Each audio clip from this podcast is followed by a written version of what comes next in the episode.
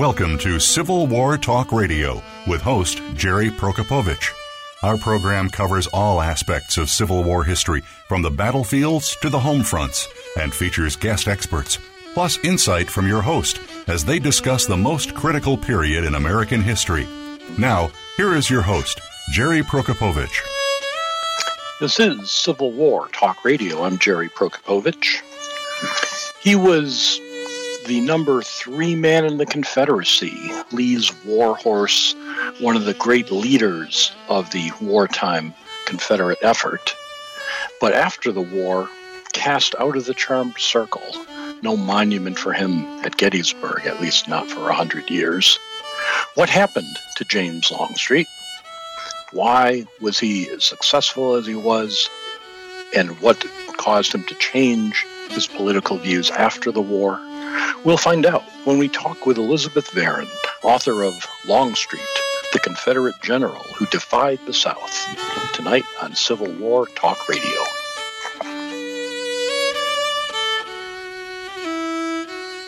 Streaming live, the leader in Internet Talk Radio, VoiceAmerica.com.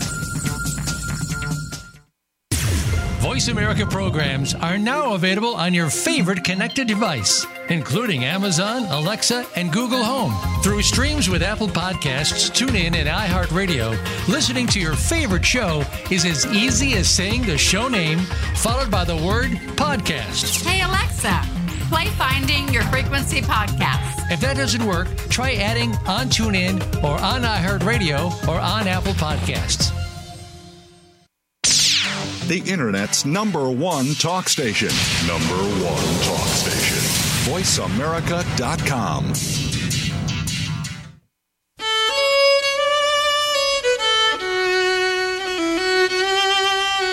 You are listening to Civil War Talk Radio.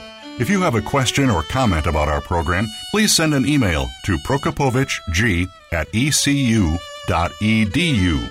That's P R O K O P O W I C Z G at ecu.edu.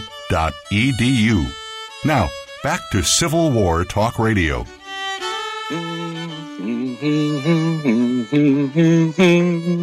Oh, what are we on? Oh, I'm Jerry Prokopowicz. Welcome to Civil War Talk Radio. Coming to you tonight, as always, from the third floor of the Brewster Building on the campus of East Carolina University. It's the first show of 2024 calendar year, the second half of the 23 24 season, the first show uh, in, in the new year. So, Happy New Year to everyone. And the first uh, show following the 23 24 college football season. Uh, to put a Civil War gloss on this, I will quote George Custer at Gettysburg Come on, you Wolverines. Uh, for those who are not paying attention to this greatest of all sports, the uh, my my alma mater, University of Michigan, won the college football national championship this past week, and my current employer, East Carolina, uh, its football team can now say that uh, the purple and gold began their most disappointing season in recent memory. Uh, on their opening day in Ann Arbor, losing to the team that became the national champion. So no disgrace in that. Uh, 15 and 0, uh, quite a season. A lot of controversy about Michigan's coach, perhaps, but the young men on the field played admirably. They showed that old school run first style uh, football still works. It's not obsolete.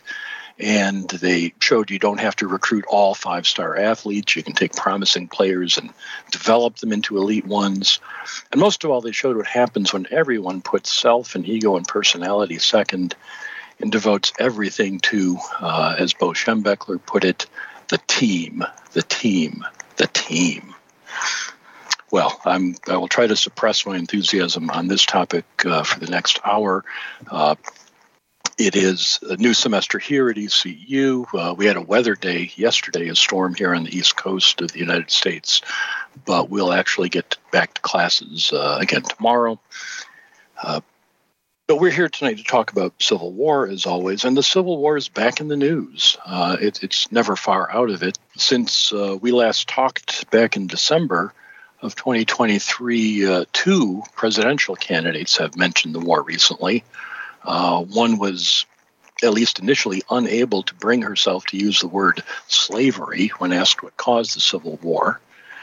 Uh, another one said the war could have been avoided with negotiation, which got me thinking if only there had been a negotiated compromise, say as early as 1820, over an issue like slavery in Missouri, they could have called it the Missouri Compromise. Or if there'd been a compromise in 1850, what would be a good name for that? Compromise of 1850 or 1860, if only there had been a committee of 33 in the House of Representatives, led by Corwin of Ohio, appointed to negotiate a solution. If only the Senate had a compromise proposed by John Crittenden of Kentucky, let's say. Or theoretically, if only there had been a peace conference meeting in Washington, D.C. between February 8th and February 27th, 1861. Well, as you know, all those things actually did happen. There were lots of attempts to negotiate. The tragedy wasn't a failure to negotiate, it was that the negotiations failed. Uh, we could wish they had succeeded, but that would be no more successful than wishing that politicians today actually knew the first thing about the Civil War and its history before opening their mouths about it. Uh, but that apparently is not happening. Here at Civil War Talk Radio, we will be talking the weeks ahead with people who do know the first thing about Civil War history and then some. Uh, for example, next week, our guest will be Andrew Lang. We'll talk about his book, A Contest of Civilizations Exposing the Crisis of American Exceptionalism.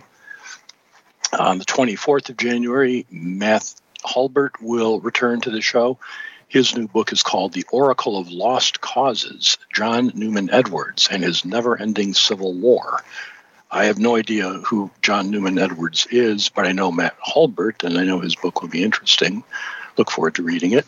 Uh, at the end of the month, Jonathan D. Sarna, co editor of Jews and the Civil War, a reader, will be with us.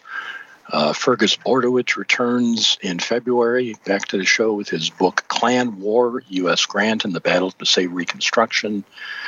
We'll have Harold Holzer, uh, longtime friend of the show, and his brand new book, Brought Forth on This Continent Abraham Lincoln and American Immigration. It's not even out yet, haven't read it, but I know Harold's book will be interesting. And uh, we'll just give you one more. Uh, February 21, Scott Hippensteel has a book called Sand, Science, and the Civil War Sedimentary Geology and Combat. I know we have not talked enough in the past 20 years on this show about sedimentary geology. Uh, I don't believe we, we may have talked about it once, but uh, we'll learn more about it from, from Scott on February 21. You can find all these uh, upcoming show names and dates at the website impedimentsofwar.org. Mark Gaffney keeps the show up to date there. I just emailed this year's uh, this season's schedule to him, so if it's not posted today, it'll be there in a day or two.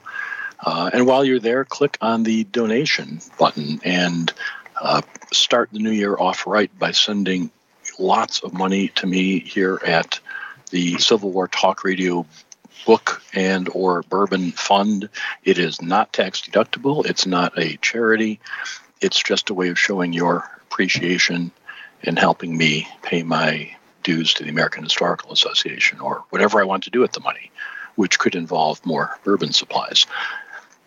Well, uh, tonight we welcome back to the show uh, a guest who was here shockingly long time ago. Uh, her first book, Disunion, talked about the uh, what happens when a word gets into the, the political discourse of the country and make something that was once unthinkable uh, actually come about. And certainly a, a, a timely book uh, that, uh, well, but tonight we're going to talk about uh, her new book. Our guest is Elizabeth R. Varon. Uh, Liz, are you there? I am there and uh, delighted to be. And I didn't know, Jerry, that you're a Wolverine. You're positively giddy, uh, as as you well should be. You know, uh, well deserved triumph for your for your boys. So congratulations on that. And, and I, I have to also say I rather enjoyed your arch rebuttal of the idea of a negotiated peace. That was that was well played as well. So uh, I look forward to a good conversation. Well, thank you. I, I, I I try. I, I don't intentionally pick on any individual politician. Anyone who says something ignorant about the Civil War gets gets to hear from us. Uh, yeah, yeah. Talk There's Radio. Plenty uh, of opportunities out there for sure. And uh, unfortunately, that is true. Uh, and and with the, the decline in, in American political discourse in the last you know ten years or so, uh, was oddly the previewed by your, your, book on, on how the word disunion crept into uh, uh, the, the, the discourse of the 19th century.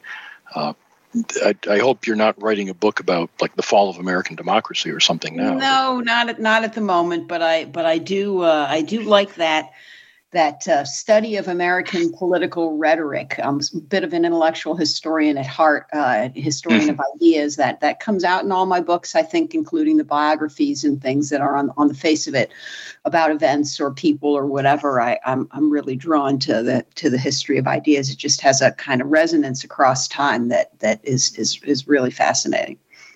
Well, let me start with a, a meta question about sure. your your biography of Longstreet. Uh, it, it as I read it, it seems to tread the boundary between academic and popular mm-hmm. history. It has footnotes, but not big, thick footnotes. Mm-hmm. It has historiographical discussion, but in the text, you identify who you're quoting uh, the historian Jeffry Wert or the historian mm-hmm. Caroline Janney. Uh, if you're writing for me and my colleagues, we know who those people are. You wouldn't say that. Mm-hmm. Who are you writing this book for? Yeah, that's a great question. So this this really was an attempt on my part at the first, I would say, you know, full attempt at, at what we call a crossover book, one that that um, is is intended to have a broad audience that includes experts and non-experts and academics and, and non-academics. And and I had uh, you know as a goal to have something new and engaging to say and to offer to all of those those various constituencies you know and and and if you publish with a trade press which simon and schuster is that entails mm-hmm. upon you a certain approach a narrative approach i personally and anyone who's read my my body of work as it as it were will recognize this instantly to be true i like making an argument. And and i i was trained in the you know expository mode thesis proof thesis proof kind of mm-hmm. kind of mode of writing. That's what i'm most comfortable with. I like to to to make a you know revisionist intervention or kind of shake up the consensus on a question uh, or, or, or the like. Um, mm-hmm and and in a, and in a crossover book with a trade press like Simon and Schuster, the the emphasis is on storytelling and on narrative history. And the thing I'd say about that, uh, you know, I, have been moving in that direction. There was some narrative history in Appomattox and in my biography of Elizabeth Van Lew and in my my Armies of Deliverance book, but the thing I'll say at the outset is that it's harder to write narrative history than it seems. Just just mm-hmm. like it's harder to describe a battle. You know, to uh, you, one sure appreciates Bruce Catton after trying to describe a, a battle. Um, mm-hmm. These these these uh, this crossover uh, sort of uh, you know move is is not is not easy. It it it it, it sort of poses all kinds of challenges uh, of its own, uh, and so I I really relish the opportunity of taking on those challenges with in particular recognizing that biography which is a which is a genre that lends itself to narrative history and to storytelling you have the arc of the person's life offering you your your basic parameters for your your story um, that biography can be a very good vehicle for um, grappling with difficult analytical issues you know but in a way mm-hmm. that is accessible so in, in for example in my biography of elizabeth van lew the you know white southern woman uh, richmond base who spied for the union right there in the heart of the confederacy it was uh, you know, largely narrative, although a lot of the apparatus of how I had dug up her story was was was was visible. A book I published with Oxford University Press. They let me have the long footnotes and all of those sort of little details and clues about how I knew what I knew.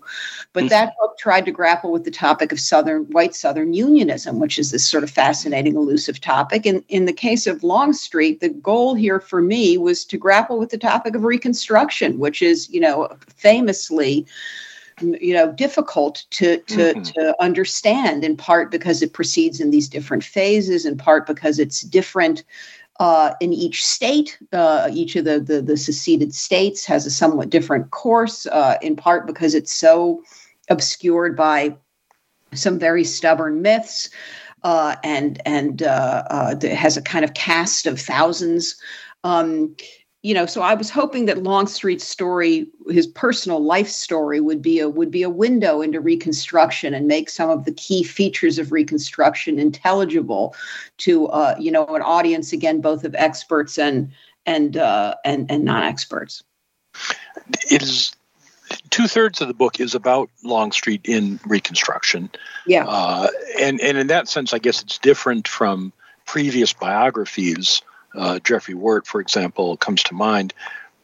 But for somebody as well known as James Longstreet, I, it's surprising how little biographical attention he's received. Yeah, it's quite remarkable. I mean, you're right. There are some terrific books. The Jeffry Wert book, also Simon and Schuster, with the very same editor I worked with, is an excellent hmm. book about Longstreet's military career.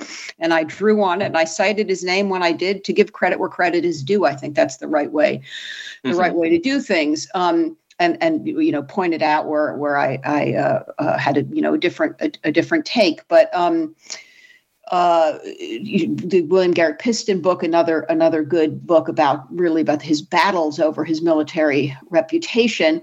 I felt that there was still a lot to say and a lot that is new uh, that one might say, in part because you know Longstreet spent four years as a Civil War general.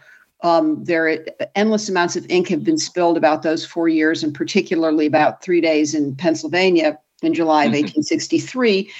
He spent then nearly 40 years as a Republican political operative after the Civil War, and, and virtually nothing had been written about that those that 40 year career. And I felt that that 40 year career was, you know, profoundly uh, uh, sort of revealing on some key themes in American history: partisan polarization, race relations, Civil War memory, and so on themes that, of course, remain relevant in the present day.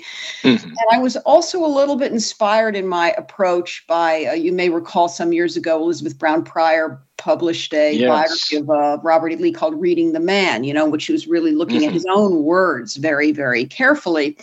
I felt that for all of the quality of, of, of some of the existing Longstreet literature, uh, his Longstreet's voice didn't come across in any of the existing biographies. And not only that, a, a, picture emerges of him. I think this is true in popular culture as well as in scholarship. A picture comes across of him as this kind of gruff, taciturn man of few words, uh, uh, you know, uh, sort of guy. When, if you look at the historical record, this is an unbelievably voluble, prolific man who, in the post-war period, you know, never misses the opportunity to lean into an interview, to write an essay. The, the guy writes a 690-page memoir. You know, I, I felt that, and he had a lot. Listen, I'm going to have to jump in yeah, just because sure. we need to take a quick break. Sure. Uh, but we're going to talk about some of those words of General Longstreet. Uh, the topic tonight Longstreet, the Confederate general who defied the South. The author is Elizabeth R. Varon. She's our guest tonight. I'm Jerry Prokopowicz. This is Civil War Talk Radio. Stimulating talk gets those synapses in the brain firing really fast. All the time. The number one internet talk station where your opinion counts. VoiceAmerica.com.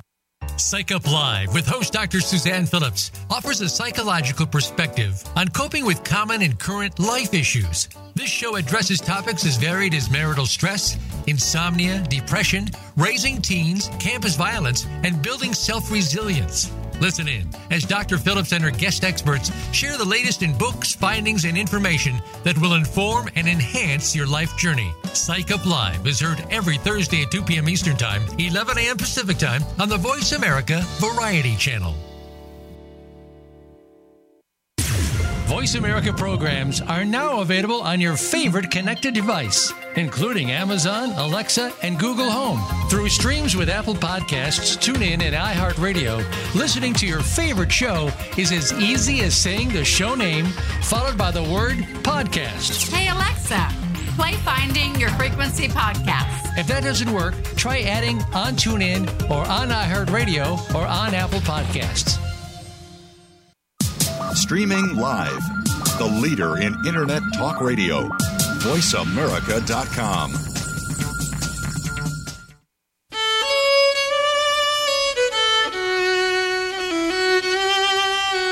You are listening to Civil War Talk Radio. If you have a question or comment about our program, please send an email to prokopowiczg at ecu.edu. That's P R O K O P O W I C Z G at ecu.edu. Now, back to Civil War Talk Radio. And welcome back to Civil War Talk Radio. I'm Jerry Prokopowicz, talking tonight with Elizabeth R. Varon, author of Longstreet, the Confederate general who defied the South. Uh, Liz, you mentioned in our first segment that there's been a lot written about Longstreet and especially about his performance at the Battle of Gettysburg. And while I want to turn very, very shortly to uh, discussing Longstreet after the war, which is the, the focus of your book, I do have to ask what, having researched him and read these other biographies and his Longstreet's own writings, um, where you come out on on Longstreet's role at Gettysburg. Yeah, so uh, you know, Longstreet was you know, an effective general earned that reputation as Lee's right hand man and, and as as his uh, you know war horse by by showing skill battles Second Manassas, Fredericksburg, Chickamauga, and so on. Gettysburg, of course. The, the story here that I try to tell is of one in which the, his post war political about face and the relitigation of his performance at Gettysburg are connected. The post-war mm-hmm. political about face prompts the relitigation of his of his performance at Gettysburg. So my, you know, my own take, and again, drawing on some some good uh, work by scholars like like Wert, is is to say the charge leveled by his post-war opponents, political antagonists, and then by generations of, of uh, scholars offering negative general uh, verdicts on his generalship, the, the accusation that that he was willfully disobedient at Gettysburg, that he may have even sabotaged Lee's plans, that he bears primary or maybe even sole responsibility for the loss of the, the battle there. To me, that's just completely unpersuasive. Longstreet, of course, famously has profound doubts about Lee's plan for the second day, and he proposes dislodging from the Confederates' unfavorable position and moving uh, uh, in a big, you know, flanking maneuver to the uh, left of the Union position on Cemetery Ridge and and finding uh, a more favorable high ground that the Confederates can defend, on which they can uh, uh, invite battle on terms like like Fredericksburg, calculated to to furnish them with victory. He's very disappointed when Lee rejects this suggestion he carries through, of course, with the attack of the second day after some delays. Um, and and he'll be excoriated by his critics after the war for those delays, who will see in them again a kind of sabotage uh, and willful mm. disobedience. I think the important things to remember is to is to get a fix on on what the in the moment you know reactions and interpretations were in the moment longstreet believed those delays were necessary to maximize the chances of of, uh, of success uh, in in on the second day. In the moment longstreet uh, emphasized his deference to lee. Uh, of course longstreet uh, uh, entertained hood's suggestion for a for a, a sort of smaller scale turning movement on, on, on the round tops there on on the second day. And longstreet waved off hood saying no, we must we must defer to Lee and and and and follow Lee's uh, instructions. The third day is a different story. On the third day, Longstreet regarded Lee's plan for what we remember as Pickett's charge to be not only problematic but hopeless. Longstreet really did feel that Pickett's charge didn't have enough men to succeed, so he was quite gloomy about the prospects there. But again, crucially, for understanding the connection between the post war charges uh, and his wartime performance.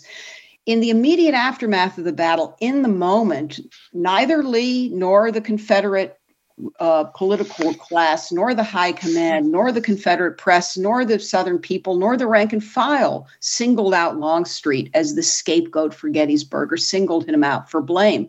There was plenty of blame to go around. You could put blame on the shoulders of Lee and Stuart and Ewell and others, and and and you know give credit where credit is due to Meade and to the and to the Federals. But Longstreet's reputation as Lee's right hand man and uh, the second most important soldier in the Army of Virginia is perfectly intact at the end of the Battle of Gettysburg, and that tells us something about uh, the post-war origins of those uh, those attacks on his military record. You know, was he ambivalent? Were there missteps? Was there doubt? Did he, as a number of people observed, you know, not fight with the same degree of focus and enthusiasm as at, at, uh, on some other occasions? Sure, but that's a far cry from again disobedience, sabotage, sole responsibility, the kinds of things that are are, are laid at his table down the line.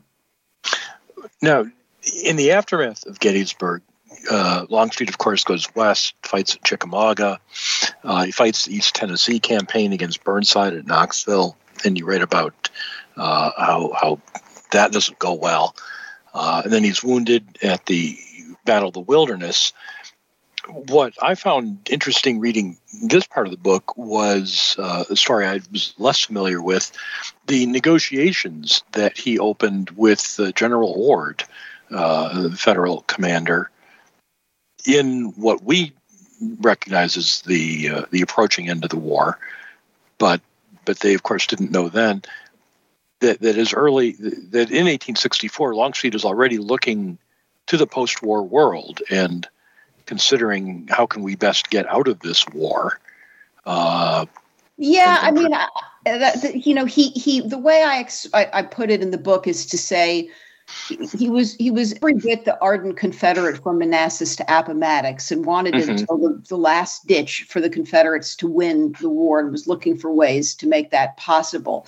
But he begins not so much to lose his faith in the cause as to lose his confidence in the cause. It's eroded by Confederate logistical woes. You know, he feels his men, particularly in the East Tennessee, uh, you know, uh, chapter of the war, woefully undersupplied. It, it, the the strategic miscalculations and infighting and tactical missteps and all these things uh, sort of uh, wear at his confidence, his his you know uh, uh, dislike of people like Bragg, his distrust of Jefferson Davis, and he begins really to brood while he's out west about what he sees as the the moral failings of the Confederacy. And in his mind, the, that principal moral failing is hubris or a tendency to underestimate your opponents. He sees it at work, whether the opponent's McClellan or Meade or whoever.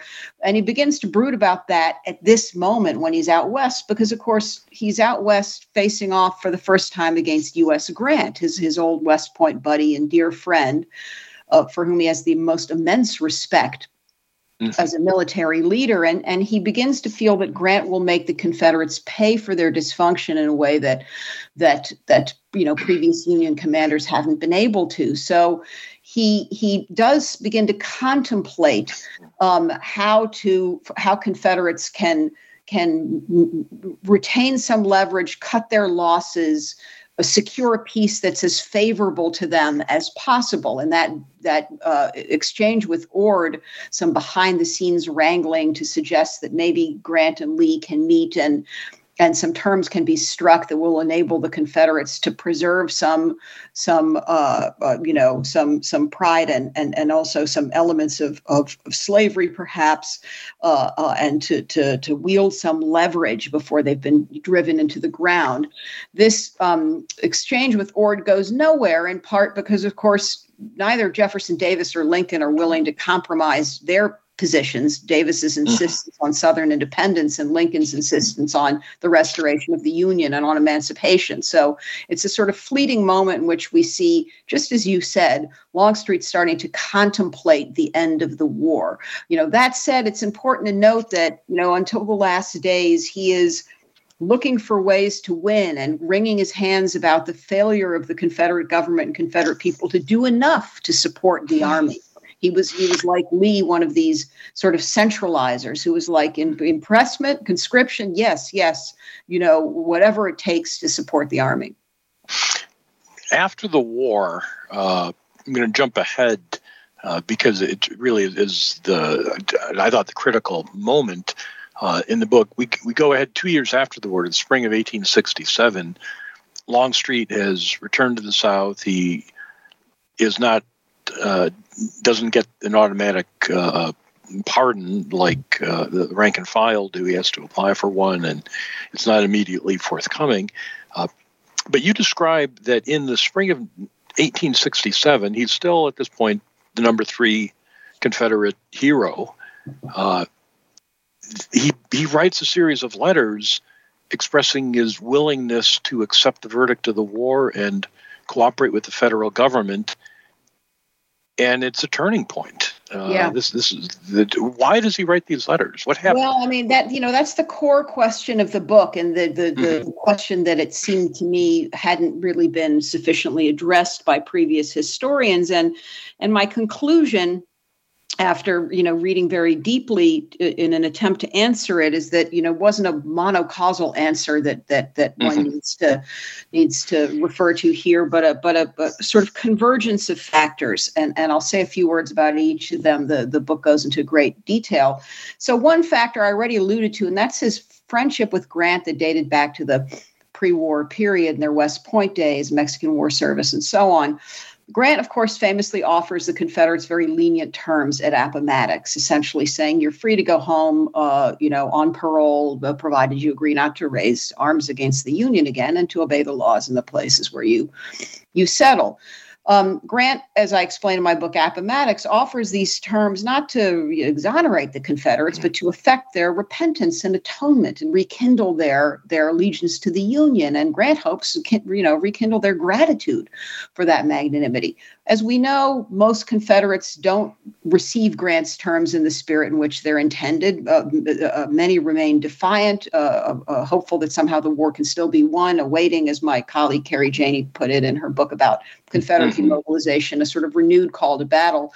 Longstreet, almost singularly among this high echelon of Confederate leaders, accepts Grant's terms in precisely the spirit Grant intended them. That is, as an offer to turn the page, to change, to, to, to give the victors their due. And Longstreet's position, as he articulates it in those letters in 1867, is we appeal to the sword, we Confederates, to arbitrate the, the, the, the differences between the two sides. And guess what? The Union won. And that means that, that their, their way of life and their new order deserves a chance. So uh, that friendship with Grant is is key. It, it, another context here is the state mm-hmm. of affairs in the South. President Johnson's leadership, his excessive leniency to unrepentant Confederates, the uh, ex-Confederates coming back into power in the Southern states, and and uh, and pushing the free people into into the uh, you know subordinate uh, status and so on. The the chaos in the post-war South worried uh, Longstreet. Um, he he didn't have much respect for Johnson, who he saw as a vain, volatile, reckless politician, the antithesis of Grant, the noble war hero. So he had to decide who to trust. And in that those calculations about who to trust, what was foremost in Longstreet's mind was his desire for peace and serenity for his own family and for his people, as he defined them at the time. And at the time he writes these letters by his people, he means his fellow white Southerners. Longstreet's family had had a brutal war by by any standards of of uh, of sort of loss. In in in the winter of 1862. He and his wife had lost three young children to scarlet fever in the space of a week uh, you know, he, this this tragedy had changed his personality by all accounts. And in one of those letters that he publishes, he says something very revealing of his mindset. He says, and I'm sort of paraphrasing him here, that the Confederacy is dead matter, that the funeral rites for the Confederacy need to be performed, and that Confederates need to bury in the same grave as the Confederacy itself the agony of their grief, as he puts it. And as I explain in the book, at that moment, with words like those, he's channeling the grief and the trauma of his own personal loss. And he's proposing that the only way to soldier on is to bury the dead and the past and to turn the page and, and move on. So that's a second uh, motivator. And then uh, very briefly, mm-hmm. Uh, to uh, set up any follow up questions, I'll say the third factor, and, and this is the thing that surprised me the most, that, that has been most overlooked, is, the, is New Orleans. The fact that he mm-hmm. chooses to settle in this city of all cities, a city that has its own fascinating political culture, uh, including the presence of an Afro Creole uh, a class of Black leaders, many of them with uh, mixed race men of French and Spanish lineage, um, joined by some some uh, sort of uh, immigrants like PBS Pinchback from elsewhere in the South who settled in New Orleans. And these are men who were Union veterans in the Louisiana USCT. Some of them were commissioned officers in the USCT. A very impressive group of men, a very politically assertive group of men. And they're kind of uniquely positioned to challenge some of Longstreet's views on race, which, which they do. But, but the last thing I'll say here is that in a way, the most important factor in understanding Longstreet's both his decision and his political evolution is the ferocity of the backlash against those letters. Uh, uh, they are greeted with wrath and scorn by ex Confederates, uh, members of the Southern Democratic Party. So, part and partly, he his response is, is to to double down. He's his response to. is to double down, and in that respect, I am really going against p- previous interpretations. The uh, essentially his previous biographers have suggested that Longstreet was in over his head, that he didn't mean to, to take any kind of radical position, that his essential purposes were, were uh, conservative as it was defined at the time to preserve as much of the old order as possible, but that he misrepresented his own true intentions. Well, that's not, again, what the historical record shows. The historical record shows a fervent backlash in which he's accused of being a race traitor, a Judas, a Benedict Arnold, Lucifer. You know, the Confederate, ex Confederate mm. press says, ah, it would have been better if you died of your wounds in the wilderness and we wouldn't have had to see you, you know, betray your, your country and so on. And in response to that backlash, Longstreet doubles down. There would have been easy to retreat. There were many off ramps away from the Republican Party uh, in in the Reconstruction South, but he doubles down and plays a very very important role in in Republican Party life as an office holder and a political operative, and he uses his power within the party to promote black voting and black office holding uh, and black militarization. And all of these things of course just further anger uh, his confederate detractors.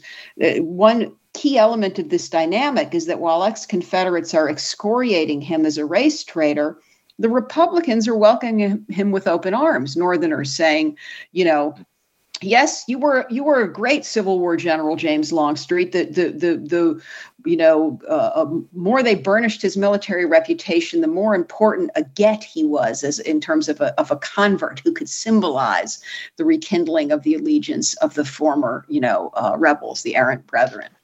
Now, your, your mention of the Republicans, though, brings up that they themselves will will splinter quite dramatically in New Orleans, and that's a complex story. We'll have to take a break uh, to to get ready to grasp uh, when we come back. We are talking tonight with Elizabeth R. Varon, author of Longstreet, the Confederate General Who Defied the South. I'm Jerry Prokopowicz. This is Civil War Talk Radio. Streaming live, the leader in Internet Talk Radio, VoiceAmerica.com.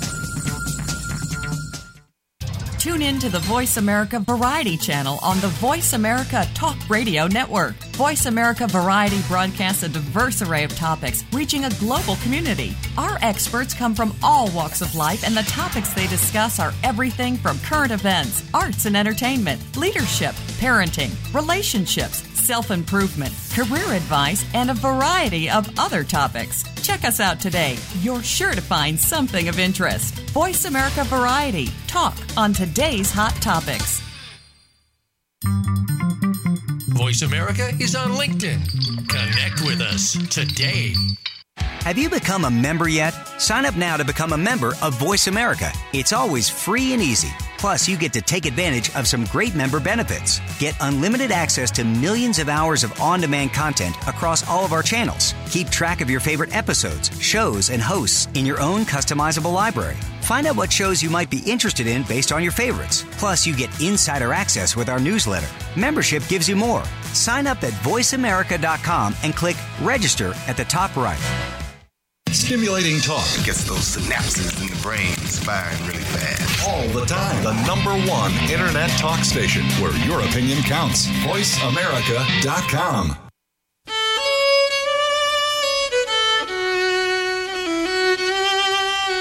You are listening to Civil War Talk Radio. If you have a question or comment about our program, please send an email to prokopowiczg at ecu.edu. That's P R O K O P O W I C Z G at ecu.edu. Now, back to Civil War Talk Radio. And welcome back to Civil War Talk Radio. I'm Jerry Prokopowicz, talking tonight with Elizabeth R. Varon, author of Longstreet, the Confederate general who defied the South. We've been talking about Longstreet's post war career, in which, uh, after being widely regarded as one of the great heroes of the Confederacy, with his letters of 1867, uh, he begins a path of moving toward the values of uh, the Republican Party of that era, uh, supporting black voting in the South and uh, supporting cooperation with the federal government, for which, uh, as you pointed out, he was excoriated by many ex Confederates. Uh, and you also pointed out being in, in uh, New Orleans was critical because of the, the large, comparatively large population of, of, politically active and aware Afro, Franco, Hispanic, uh, Creole uh, people. New Orleans, though, uh, well, well, Longstreet takes on all kinds of roles there. Grant appoints him uh, the customs collector, but he's also on the school board. He's the adjutant general of the state, commands the state's militia. Uh, he's a major figure in, in this period and it's so complex. I, I don't even think we can begin to unravel it in the next 15 minutes. But what what's the what what goes on in New Orleans? That, yeah, uh, so it's so as you say, it's so complicated. So essentially, mm-hmm. Congress, with its re- famous Reconstruction Acts of March 1867, invalidates the Johnsonian state governments, which had fallen into the hands of ex-Confederates, and tries to set up new governing coalitions for the Southern states. Governing coalitions that uh, are composed of men who are fully uh, loyal to to the Union. So those co- coalitions include some northern transplants to the South, generally Union soldiers who had settled there. It includes newly enfranchised African American men in the South. And it includes some white Southern Republicans, people like Longstreet, white Southerners who are willing to give the Republican Party a chance. Some of these people had been Unionists during the war, but there were some ex Confederates in their ranks too. Longstreet stood out as the most prominent ex Confederate to make this choice to give the Republicans a chance. So, unfortunately, although it attempts to do many great things, this um, uh, experiment in interracial democracy uh, efforts, which makes efforts legislatively to modernize the South, provide social services, open up the franchise, provide a social safety net, integrate, uh, you know, the schools or provide at the at the very least uh, uh, schooling, uh, public schooling for whites and and and blacks um, alike. Um, this experiment, you know, runs aground in the face of massive opposition from uh, unreconstructed white Southern Democrats and a, and a massive terrorist campaign perpetrated by groups like the Klan and the Knights of the White Camellia and other such groups.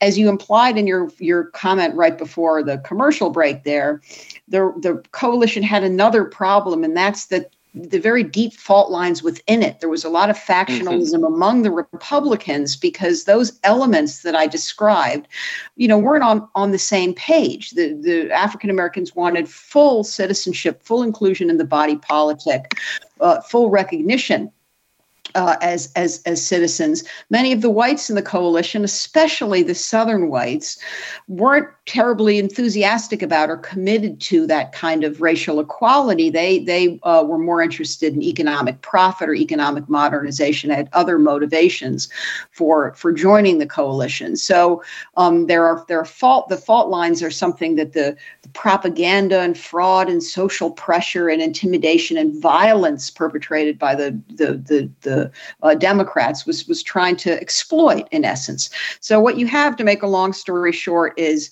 an embattled coalition government, Republican coalition government in, in, in Louisiana, based in New Orleans, that is under siege from opponents who deny its legitimacy and its right to exist. There are a series of street battles in New Orleans in which Longstreet, leading an interracial state hmm. militia, defends this government against white supremacist attacks. And they culminate on September 14th, 1874, less than 10 years after the end of the war. In a, in a in a big pitched battle in the streets of New Orleans, uh, in, in, which the white supremacist uh, group, uh, the so-called white leagues um, that were prominent in Louisiana, mount essentially a coup attempt. They try to overthrow the duly elected Republican state government. Longstreet and his militiamen defend it, but defend it in vain. They're overwhelmed by white leaguers. This is one of these Civil War stories you just couldn't make up even if you tried. The mm. drama, the unlikeliness of it. Longstreet is literally facing men who are attacking his militia. Uh, those men attacking the militia, unleashing the rebel yell. Many of the men attacking the militia had been men who served under Longstreet when Longstreet was a Confederate general. So he's fighting against his former uh, sort of comrades in arms. Uh, and and the upshot, again, to make a long story short, is the coup briefly succeeds. Federal troops eventually are called in to restore the Republican government, but it's on very shaky ground thereafter, and Reconstruction has begun to unravel in the face of all of this opposition. After Reconstruction does unravel, Rutherford B. Hayes removes the last federal troops from the South, and the southern states fall um, firmly back into the hands of former Confederates. Um, Longstreet retreats somewhat from this position he had taken but he was effectively a radical, radical Republican by the time he leaves New Orleans, but he retreats he's pretty battered psychologically and physically too by that that 1874 battle and he heads back to georgia where he has kinfolk and tries to turn the page yet again uh, uh, uh, the key thing here to square the circle uh, uh, um, and get us back to a theme i started with is that mm-hmm. the attacks on longstreet's wartime record coincide not not coincidentally with mm-hmm. his peak of influence in the New Orleans Republican Party. Jubal Early, William Nelson Pendleton, these these uh, uh, men who considered themselves Lee's, you know, uh, Lee's, you know, defenders and acolytes. They um, attacked Longstreet in 1872, 1873, uh, accusing him again of having uh, been defiant at Gettysburg, having disobeyed a, a, sunrise order that Lee had allegedly given for an attack on, on, on July 2nd. There was no such order, but needless to say, these men, um, you know, threw whatever they could uh, out there to try to undermine Longstreet's military reputation. And he focuses in the last chapter of his life on, on trying to defend it. He he writes, of course, he writes his, his, memoirs. He contributes to the Battles and Leaders series. Uh, and one, he refers to Lee having uh, said after Gettysburg that it was his fault that he should have listened to Longstreet. Uh, Longstreet claims there's such a there, there's a letter, but no one's ever seen it. Was there such a letter? I, I don't think so. I think that I think that Longstreet you know was was uh, uh, had been used up until that point at Gettysburg to to Lee um, uh, you know taking his advice very seriously. I think he was very hurt that Lee opted not to. I think Longstreet for a long time even after the war even though Lee disapproved of Longstreet's 1867 letters and told him so. And and and uh, uh, uh, Lee was no fan of the presidency of U.S. Grant or of Reconstruction. So the two men had parted ways politically even before Lee died. But I think Longstreet nonetheless thought of himself as a as a defender of Lee, as a friend of Lee, you know, well into the post war period. But the attacks, and as Longstreet saw it, the lies of his opponents, of the Earlys mm. and the hmm. Pendletons, the claims like the claim of a sunrise order, sort of um, just uh, uh, really uh, embittered Longstreet. Uh, and, and he at times kind of lashed out against, uh, against his, his, uh, uh, his his opponents um, in in in that spirit. But by the time he writes his memoir, again, he's he's he's so frustrated with the way he's been portrayed and so eager to look wherever he can uh, for for uh, you know a, a defense. Um, mm. By the time of his memoir, we can see this this rising tide of, of his own resentment against the likes of Early. Uh, in the way that the memoir criticizes Lee, not not for having uh, you know uh, uh, not only for having disregarded Longstreet's sort of tactical suggestions, mm-hmm. but for having lost his cool, uh, as Longstreet puts it. Lee was off his balance at Gettysburg. He'd lost his equipoise. His bloodlust was up. These are the kind of things Longstreet says in 1896, and and he couples them to the you know unbelievable incredulous anger again of ex-Confederates, he couples them with praise for Grant. In his memoir, he compares Lee and Grant as generals, and he says Grant was the superior general because Grant didn't lose his cool. Grant always mm-hmm. possessed mm-hmm. a level head, uh, as Longstreet puts it, and Grant had a kind of moral courage, the courage to change. Uh, that that uh, Lee didn't have. So so Lee Longstreet's relationship with Lee is uh, is is uh, is is very very complicated, and it sort of deteriorates. Kind of this is a little paradoxical to say, but it deteriorates after Lee's death, which mm-hmm. Longstreet really begins to to uh, you know to feel that Lee's Lee's followers, Lee's chosen representatives and acolytes are just not fighting fair. There's a a lot more in this book. Uh, Longstreet in Georgia becomes a U.S. Marshal, and uh, you point out that this period in, in, Longstreet's life is largely overlooked. Readers, you'll have to get the book to find out what happens uh, in that important period. But uh, I want to touch on just one more thing, uh, two things very quickly. One is that Longstreet remarries in 1897, and uh, his second wife, Helen Dortch, uh, Longstreet. I, she deserves a book of her own. What a story! Oh, does she ever? Yeah, she's remarkably marries a woman 42 years his junior. In 1897, he's 76. She's 34. She is a kind of political maverick in her own right, a Georgia journalist. She takes it upon herself to defend his military reputation. And she helps him refashion himself in the last third of his life uh, as a reunionist, a reconciliationist, someone he sort of presents himself to the public as someone who could see long before anyone else could that each side was going to have to make concessions if there was going to be a reunion, a champion of the of the the, the restoration of the bonds between North and South, and he refashions himself as statesman. And he's able to do this because, just as you said, his position as custom surveyor in New Orleans isn't his last Republican patronage job. He's a U.S. Marshal in Georgia. He's a postmaster. He is railroad commissioner. And remarkably, he is an, an ambassador to, to, to the Ottoman Empire, to, to Turkey, representing the United States, you know, less than 15 years after he waged war against it. Now, to me, all of this was so fascinating and important. And again, here's a, a place where I break from the other biographers of Longstreet the picture of him overwhelmingly again in the literature is of an, an, inept bungling politician.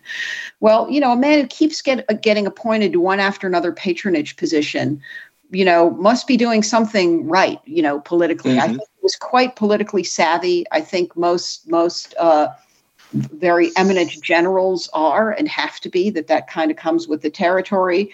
But to a surprising degree and with the help of this second wife he does manage to claw back some of his lost popularity among white southerners to to to reinforce this image in the minds of northerners that he's a great national hero and a statesman. And by the time of his death he has he has um, to some degree rehabilitated himself. Now there remain those lost cause you know mavens particularly virginians who are just never going to let up in their criticism mm-hmm. of his of his war record. And there remain uh, whites in new orleans who as they you know celebrate that coup attempt in their annual celebrations uh, are, are going to excoriate him anew for his his radicalism and so on. But to a surprising degree um, he is able to to uh, to to to kind of reinvent himself as a statesman by the time of his death in 1904.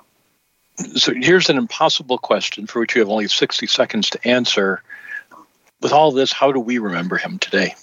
So I, I, I think that um, that that he is a, a, number of things. He is the sort of exception that proves the rule. That is to say, as we talked about lost cause memorialization and monuments and so on, many a commentator in the past five to 10 years has said, you know, why were there no monuments to James Longstreet as there were to Stonewall Jackson and Lee and so on? Well, the answer, as I've just explained, is that when he turned uh, away from uh, the the lost cause uh, uh, sort of political agenda, he uh, was no longer useful as a symbol of the of the Confederacy and of and of and of white supremacy, and and and and and so in, a sense, his the absence of statues to Longstreet underscores the political agenda that the statues of of, of uh, Jackson and Lee statues put up, uh, you know, well into the 20th century were were that political, uh, you know, agenda that they were meant to to embody. His life is a is an object lesson in the importance of accountability. After that New Orleans coup, the perpetrators walked away, you know, unpunished. Uh, but then finally, I think ultimately what, what I want people to take away is that it's always worth it to take a new look at a sort of venerable old topic using the, the sensibilities and the tools of modern scholarship.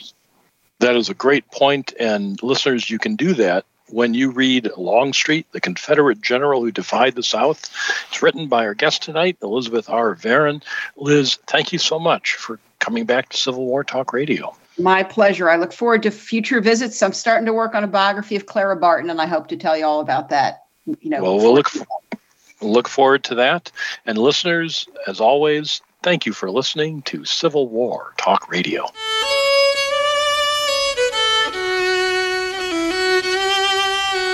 Thank you for embarking on a part of American history this week. Civil War Talk Radio with Jerry Prokopowicz can be heard live every Wednesday at 4 p.m. Pacific Time, 7 p.m. Eastern Time on the Voice America Variety Channel. Have a good week.